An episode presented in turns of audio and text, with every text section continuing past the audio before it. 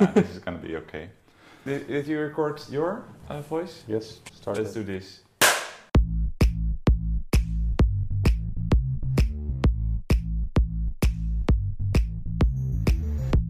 I think the first thing we should uh, say is that it's nothing magic, magical happening there, because uh, many times people just think it's like a black box. Of how will all of these buzzwords like AI or machine learning work? Just something um, magic happening somewhere, and then you get some results. But I think it's important to spread the knowledge of at least the basics of how all of this will work, so people will be more accepting towards Mm. this. Uh, A good example is how we went to the press shop the other day, and uh, it's, it looks really impressive to see these huge presses moving up and down, moving random plates of uh, different Scania trucks uh, back and forth. And uh, if you are, if you have never seen this before, it's wow. Uh, automation is amazing. This is something for our uh, geniuses. is- mm. And in the end, what is happening is only rotation uh, of plates and movements, uh, linear movements up and down. Yeah, exactly. So the Uh, logic is quite simple. The logic behind. Yeah, But what is automation for, in general? What, how do you define it? I think there is a little bit of two activities, right? There is a little bit of the image that people have in their mind of a, a factory with robots doing stuff, hmm. but they are highly specialized robots. They can only do one movement every time, basically. They're programmed to do only one motion per tact time, per rotation.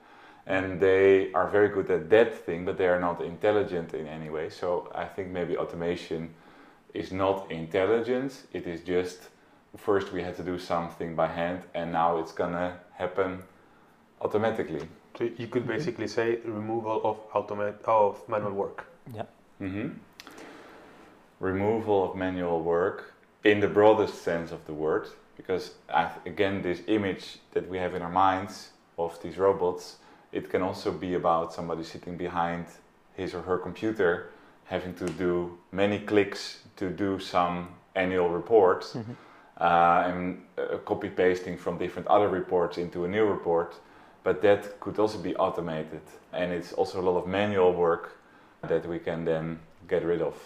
That, that's a good point. What is the difference between automation in the industry and the automation in your normal day-to-day life? Is there a difference there? Mm, I guess there can be a difference found, but I think if we look in whole of society, there's a lot of interest in any. If, if we think of these, uh, I now have bought these lamps from IKEA, the Trådfri, and I'm very happy that when I walk into the bathroom, the lights go on automatically. I walk out, they turn off after a while. In the morning, if, if it's my wake up time, it's gonna slowly start to uh, become bright in my room. And if I would leave the house, the last person to leave the house, then everything turns off in the whole house. So to do this home automation is actually quite uh, hot, I feel. If you can buy it at IKEA, it means that it is integrated. So that's maybe interesting about this Mhm. time that everybody is getting interested into this. And uh, actually, now that you mentioned that, it's true that actually we are surrounded by, by automation everywhere. Like from the simplest things like going into a store or supermarket and the door just opening automatically, to your car, the traffic lights, etc. I think So that is one of, maybe one of the most uh, significant uh, changes that almost every human has lived and seen. The, uh, the automation of the gearbox, like how you change gears in your car from moving to manual, uh, from manual shifting to automatic shifting. Like uh, almost all of us, uh, when we start uh, driving, we probably learned in a manual gearbox, and nowadays you hardly see any anywhere. Ha- Has this actually improved our life uh, so much? That I wonder. It is. But I think for me, I I, would think it is so. a significant improvement. Yeah, exactly. I think not only from the perspective of comfortability, because it's much more comfortable to just drive automatic, but also in the safety sense. If you have the automatic car, you remove this chance of just getting the wrong gear in and your car just dying in the middle of the highway, for example. And also, it's even in how well the car is performing because you can program the car, the, the, the automatic shifting, so that you consume the, le- the least fuel. While you while you're manual shifting, you might not realize, and you go high revolutions, and then you're spending more fuel than what you need. So it is. all I guess this is a, a key point in automation, right? Not only about the comfort of the user or the user experience. It's also about how it will improve the way we work today. We create a state and then we can continuously improve it since we Mhm. already program it from Mhm. the, programming it from the start. Yeah. Certainly some more efficiency as well. Maybe another topic to explore related to this is the word smart. It's oftentimes used, and also it's oftentimes a question what is smart? And maybe it can be in combination with smart automation, smart street light. A street light is an automated machine from the beginning because it's just the, the minimum thing is the minimum viable product is that there are lights that are just going on timers and then when one is done it goes to the next one and then it goes to the next one and that is how people in one lane are communicating via the street light with the people in the other lane hey now it's your turn. Hey now it's my turn. But this street light can become smart when it is sensing also the world.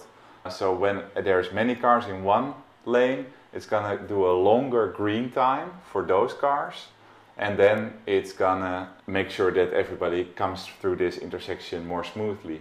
And i think that that is that is user experience because that is people going through the intersection more smoothly. And it is also smart automation because it is yeah a little bit more advanced than a timer.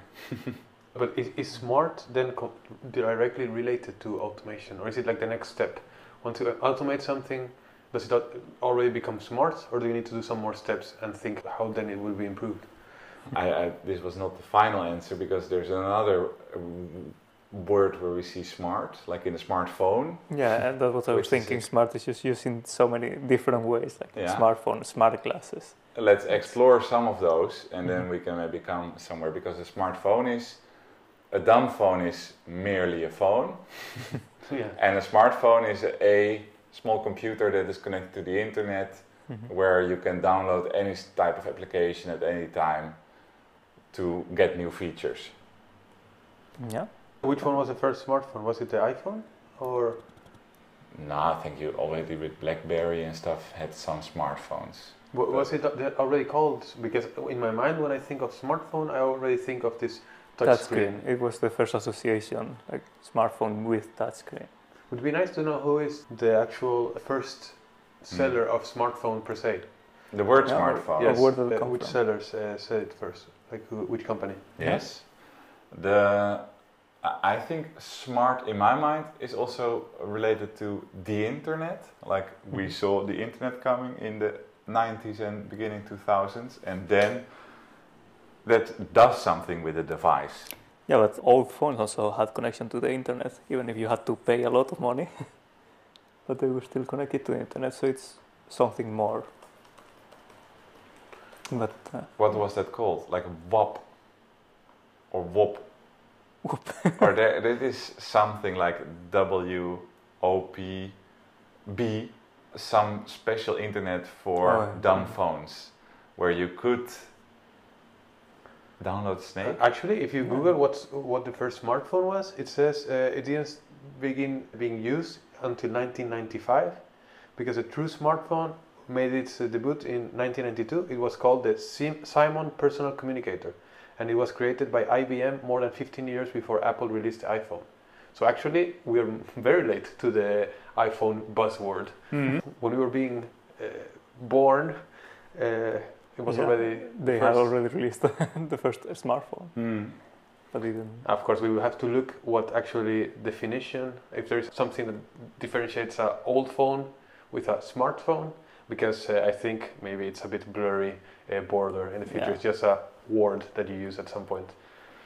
Yeah, it's, it's just interesting. A lot of things are coming together. The possibility to connect to the internet, the possibility that a lot of different developers are making apps, which then creates a lot of new features coming, which is the same as the internet because the internet is just everybody can create a website, and then on that website you can have games or features or stuff happening. Mhm. And in an app, it's the same, but you download it and then you have it running there. So this democratization is something that is ha- coming from the internet. Then we have input output. If you have a Nokia phone, like these old uh, phones with only one, two, three until zero, But the snake game. Yeah, yeah, you that's can amazing. navigate through a menu, you can play Snake, but then it is quite limited to what you can be doing. And then to have a big touchscreen, that is also quite liberating and, and quite a big change. I think something very interesting with smartphones is how popular it became in society and how necessary it is nowadays. If you don't have a smartphone, it's you feel a bit isolated from everything else. Like you walk around any factory, and every person that is uh, there will have a, a phone, a personal smartphone and a work smartphone. Exactly. 15 uh, years ago, nobody had a smartphone, and now they are completely necessary. Everybody has a smartphone. How do you feel with the introduction of using the phone also to perform work tasks? Like combining, generally, the phone has always been okay, you had it for your professional needs when you need to call or uh, do something with someone that is in a far place. But uh, today, now you have the possibility to have an app that runs your, let's say, your, sends you an alert when one of your machines is down. What do you think about this? I think that will that really opens up a lot of possibilities within the world of, for example, maintenance, as you mentioned, uh, receiving alerts. And I don't think we are exploiting that enough today in our industries. Uh, I mean, as we have said, everybody has an, a phone today, but we're still running many softwares and many of these alert systems in really old computers that people have to go to certain locations and check when they are carrying in their pocket this device that has basically access to everything. Mm, yeah. So. Basically, you're carrying a, a computer on yourself. but uh, I think um, maybe at some point it's also uh, the acceptance of the, the worker himself on. Now I need to be all day looking at my phone. If I if also like my work life is connected to phone, uh, I'm having lunch, I have my phone or my smartwatch on myself, and I get an alarm from my machine. So it's everything I do is about work. Uh, before maybe you you were you had it a bit more separated. You had your freedom time, and when you're in front of your computer or in front of uh, your papers, then it's, it's work. Mm. Is, is this a thing, or is it something that only in my mind? It, it, it is definitely a force, although we can, the people, there's a possibility to have a work phone and a personal phone. Mhm. So that could bring something there. But this is an issue, and I have read some studies and some papers about how uh, all the problems of being always connected with modern life, let's say, and this is an example of that, and more industry related. But yeah, having all of that technology can also be detrimental to the person because you feel like you are always connected or always at your work if you can at any time receive uh, an alert that you need to look into something. So On the bright is- side, you can uh, have live uh, communication or feedback with parts of the world, and in a way that you could never do it in the previous years. Yeah. Like in the 80s, if you had a factory in uh, Brazil and in Södertälje producing the same things, uh, and you had a change, probably it would be weeks between before you could actually communicate in a proper way Mhm.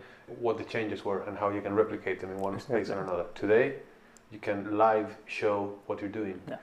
Uh, And, and I think that the benefits mm, the outweigh uh, the drawbacks uh, by a lot. So I, I don't think that should be like reason to say no. We should not use this technology, but maybe we can introduce the uh, measures to make sure that people still get their uh, rest time. As you said, we can have separate phones for work or separate devices. yeah, Yeah. absolutely. I don't think they are incompatible. Yeah, things. Uh, The, the free time of a worker and the, the well-being of a person is perfectly compatible with technology, or? Mm. exactly. If you compare it even with a work like an office, somebody who's working in the office will have the opportunity to uh, read work emails, then take a coffee on the way to the coffee machine, look at personal WhatsApp, uh, reply, come back and continue with work. I think if you have eight hours work in the day, it's not that it's gonna be eight hours of super focused work all the time. I think there is already a little bit of, and especially in the work of the future, with working remotely and those type of activities, a little bit more flexibility between those activities. And I think maybe for a manager that would be sound a little bit scary or problematic, but probably that is maybe because it's the old way of thinking. Like maybe a manager is just looking at an office, Mhm. seeing if everybody's sitting in their desk, and then is every if everybody's in their desk, the productivity is maximum. but that doesn't mean anything because you can sit in your desk and be completely distracted, or you can be working from home and be very productive. Mm-hmm. So that is something that also in Corona times we are starting to work with and, and, and deal with more. It is funny what you say about productivity. We come back to what we said at the start that maybe we're, we can be more productive uh, with these new tools, with automation. Because, uh, for example, I think a, a, good example of how our lives have become easier is just by using these planning tools that we can use uh, nowadays, or just uh, our Outlook Mhm. has a calendar where you can very easily see the availability of other people and book it. While 30 years ago, this process was completely manual, calling, seeing, do you have a time in your agenda? And many times the people actually performing tasks could not do them, this themselves, and they needed a secretary or assistant that uh, was the person in Mhm. charge of doing these other Mm. tasks. Yeah, maybe that is an interesting definition to uh, to understand this what automation and what what smart stuff can bring maybe it can be a assistant to anybody like in it previously if you're in the top of the pyramid you can afford yourself a butler and a uh, cleaner and an assistant. And right now we have it's also liberating and democratizing that we can all get a, a robot that cleans our house. And we can all eh, like, there's this uh, maybe it's fun to look in the show no, show notes and find this ai.x or x.ai which is a plugin for your outlook. And then you're gonna this is within an organization we can see each other's calendars but outside of the co- company we cannot so then this AI, it's a little big word, but it's just a little conversational agent. You can send, you can say, I want to plan a meeting with this person. Then that other person gets an email. Hey, I'm Avi. I'm the assistant of Jim Tolman. then you can select different times in that. Then it's gonna compare with your calendar where what fits, and it's gonna it can send one or two emails back and forth. Yeah. Was I it remember when you tried that and it started to spam all of us in the office. We were But was work it this example that you showed me where you, you chatted with a, a person from another company and you said, I would like to book an appointment with you? And he said, okay, look here. And he sent you to his Mm. website with all his uh, free available and Yeah. you can just book it? No, that was another thing from maybe Google Calendar or now a plugin to Google Calendar. That was also very cool. But there I was able to book a time slot in his calendar and I could just see his calendar. That was nice, but it was not this conversational agent that is integrated into Outlook that you're basically you can respond to an email. It's like a bot, a bot in, a, in, in on a website that's trying to assist you. This last description that you gave reminds me of this uh, introductory uh, video or uh, presentation that Google gave maybe one and a half years ago, two years ago, about this Google Assistant, and, and it was calling and ordering food in a Chinese restaurant first, and then it was also ordering a time slot in the hairdresser. And this uh, bot was directly interacting with humans and uh, things that were not expected previously. I don't know how much of uh, the conversation was staged, but it sounded so real, and uh, the person on the line would never know Mm. that he was talking with a uh, bot and not with a, a person. Uh, Yeah, Very, I remember I saw that as well. And there hasn't been any new information about that or I, I guess they're just moving forward, and uh, probably the product exists, but not uh, like uh, common knowledge for everyone. Or, Mhm. or And then it comes the point that we can say we follow it up in the next uh, edition. exactly. uh, but uh, another question. Now, maybe we can move to the, another topic. When we started uh, today's podcast, we were saying that there are some definitions that we need to clarify. And you mentioned some buzzwords because nowadays it feels a lot like we're about talking about buzzwords. And one of them was digitalization. If I take a picture of, of this uh, room where we're sitting right now, is it is that uh, digitalization? Exactly. digitization. And the, uh, there are two English words that are trying to describe it, but they are very similar, so it can be a little bit confusing. But digitization is you take a picture and then you have it in your phone, so you have well a digital copy of it, but it is not the phone doesn't know what's happening. Uh, you Mhm. cannot copy paste it from there. You cannot really work with it in a good way. It's not a database. It's not organized. So it's not bringing a lot of value. And we're really talking about digitalization if we're also adding value to Mhm. it. But could an example, a simple example, be the difference between having a physical whiteboard, writing something there, and then taking a picture of that whiteboard, or using the whiteboard app for Windows? instead? Mhm. Yes. So the first case would be digitization. The second case would be digitalization. Although one could argue how much can you actually do with the things that you do in the Microsoft Whiteboard app. The data is also only staying there. Yeah, it's quite static. It's, it's quite limited. You can maybe do like Control Z, go back a step so that you have a little bit more control. After you have taken a But- picture, you're, you have a super static image. You can also add infinite number of people, for example, into the same environment. Mhm. I think Yeah, but to play advocate of the devil or lawyer of the devil, you can also send a picture to a thousand people. But then they cannot uh, simultaneously contribute to it. Yeah. It's starting to be more and more that this, all these applications that we have used for the past, computer applications that we have used for the past years, Excel, Word, any that you can uh, name and are very common everywhere, that you can use them in on an online version where several people at the same time uh, can interact with. I don't know if, for example, Excel 2000 or uh, Microsoft Excel 2016 allowed was the first time that it allowed uh, how do you say users, multiple users in one uh, single A collaborative uh, document. Yeah, exactly. Yeah. How good is that actually? Because that's very good. I think it is two different things again. I, I think it is providing a lot of value because when we're working over a long distance, we can work in the same document, or even if we're in the same room and we all have the lap- laptop in front of us, we can be really three times as productive instead of having one person pointing at the screen and saying it should be this or that. And we all have the same information at the same time, but still it's sort of locked up in that application. So that, that is a big downside of it, I would say. If you are writing a Word document, even if it's in the cloud and even if it's a collaborative document, it's still very hard to start making sense of that if you would build a bigger information system out of that. So that's maybe a, a good point to make is about databases and about b- going from very isolated data to more connected uh, solutions.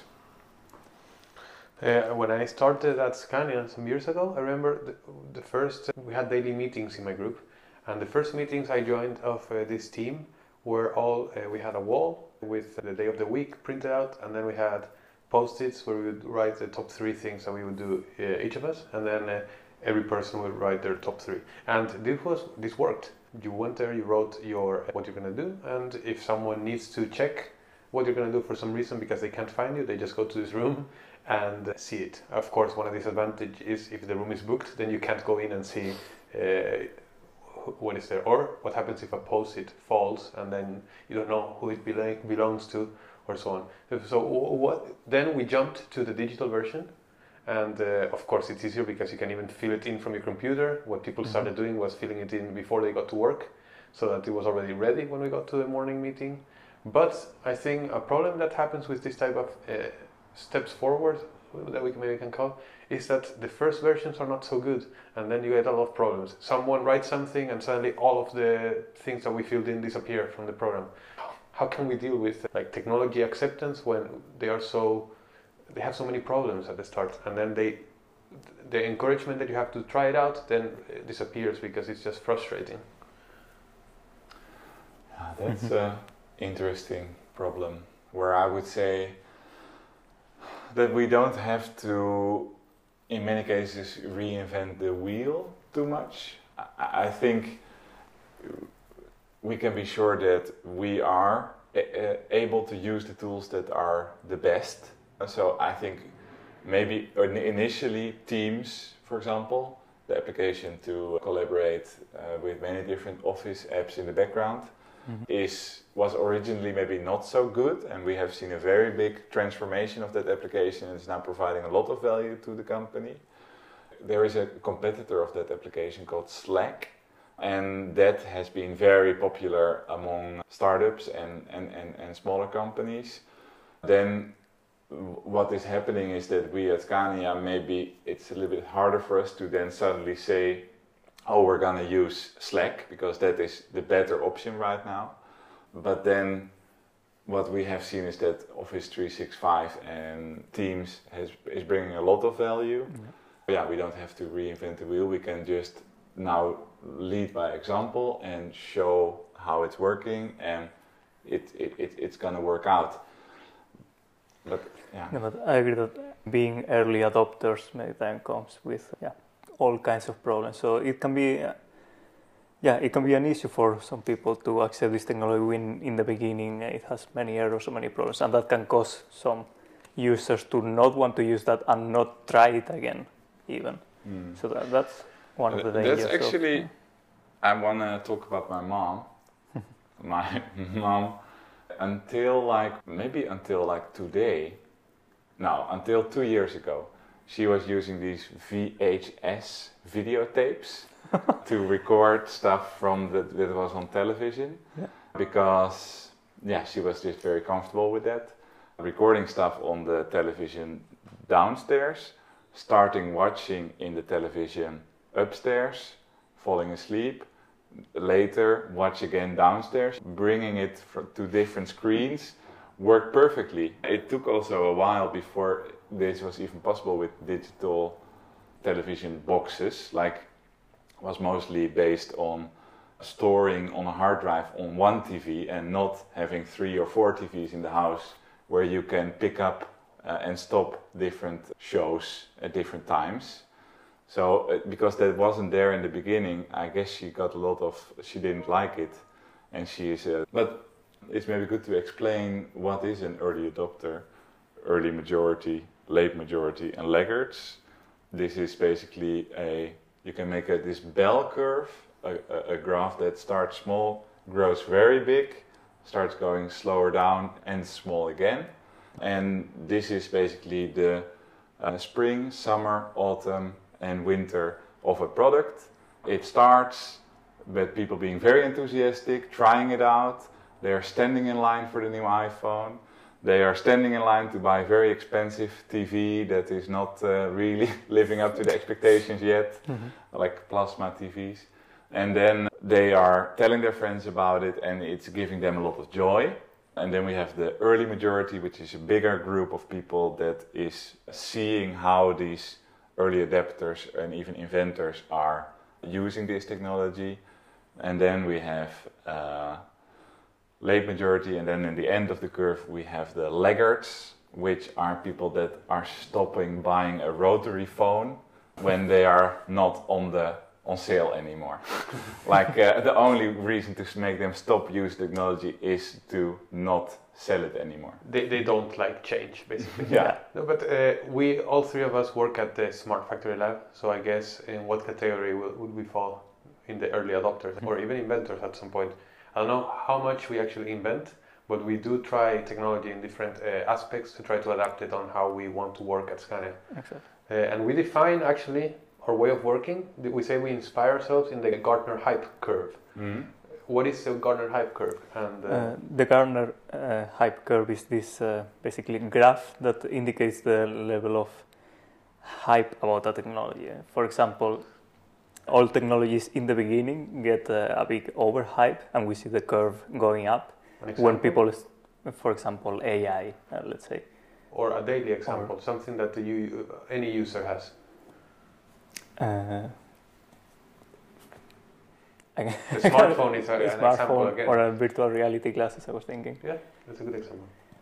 Uh, so in the beginning there is a lot of hype of all the people and as soon as in the newspapers or in the magazines they start to hear about this technology or uh, internet blogs they really overhype it oh we are going to be able to do everything with this technology this is going to bring so many benefits etc so we see the hype curve going up and then there is a point where the curve starts rapidly going down to the point of disillusionment when we start realizing that the technology is not yet that good. It's it's not going to solve all of our problems. It's Yes, not I- going to I give bought us. my smart glass, my smart glasses from Google. I took them out to the street, and they didn't recognize anything. So basically, they were worthless. There was a piece of plastic that I was wearing in my head. Exactly. And uh, or I have my virtual reality glasses, and uh, I wasn't able to navigate through my whole factory instantaneously and seeing uh, everything in real time, etc. So then we come to that low point of disillusionment, the lowest point of the curve, and then we start to realize, okay, maybe this technology this does not solve all of our problems. It's not as amazing as uh, some people promised, but actually it is useful for many things. We can actually start to get some benefits. So the graph starts going up again. This time with a more stable and more slow slope.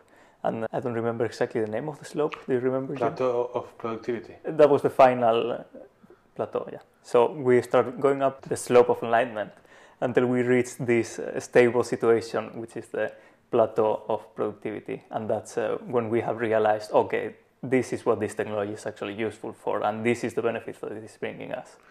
Smartphones. Where uh, is this technology in this curve? In which part of uh, the curve would you place it? Very In- far in the plateau. In the of plateau of productivity. productivity for years. Yeah. It's uh, so easy to But we're, communicate. but we're still finding so many uses for phones. Yes, that is why it's not so black and white. There can be specific applications that are still going up this curve. And that is also, I think, could be a little bit our role where we are not looking at the technology at large, but really going on application level and trying to assist people as good as possible.